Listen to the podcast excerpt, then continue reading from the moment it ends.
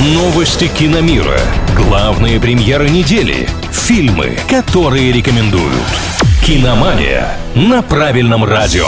Привет всем любителям большого кино, с вами Илья Андреев. Брэндон Фрейзер в роли суперзлодея и задержавшийся Сатурн. Подробности далее.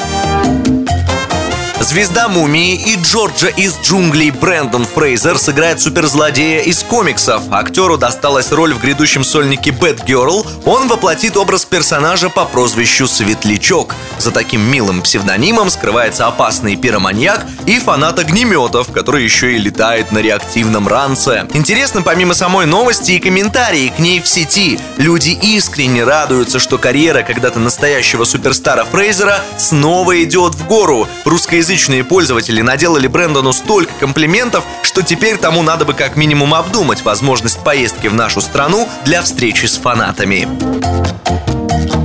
Организаторы независимой премии «Сатурн» наконец-то объявили обладателей награды по итогам сезона 2019-2020. В прошлом году вручение наград отменили, понятное дело, из-за ковида, но зачем было настолько затягивать с объявлением результатов, неясно. Ну, давайте пробежимся по списку лауреатов. Итак, лучшим кинокомиксом позапрошлого сезона признали Джокера, лучшим триллером детектив «Достать ножи», а награду «Лучший фантастический фильм» внезапно отдали тарантиновскому творению «Однажды в Голливуде». Но это не все сюрпризы Сатурна. Так, пока все фанатское сообщество достаточно нелестно отзывалось о «Звездных войнах» с подзаголовком «Скайуокер. Восход», на этой премии фильм стал самым награждаемым и победил сразу в пяти категориях. На этом у меня пока все. С вами был Илья Андреев. Услышимся на правильном радио.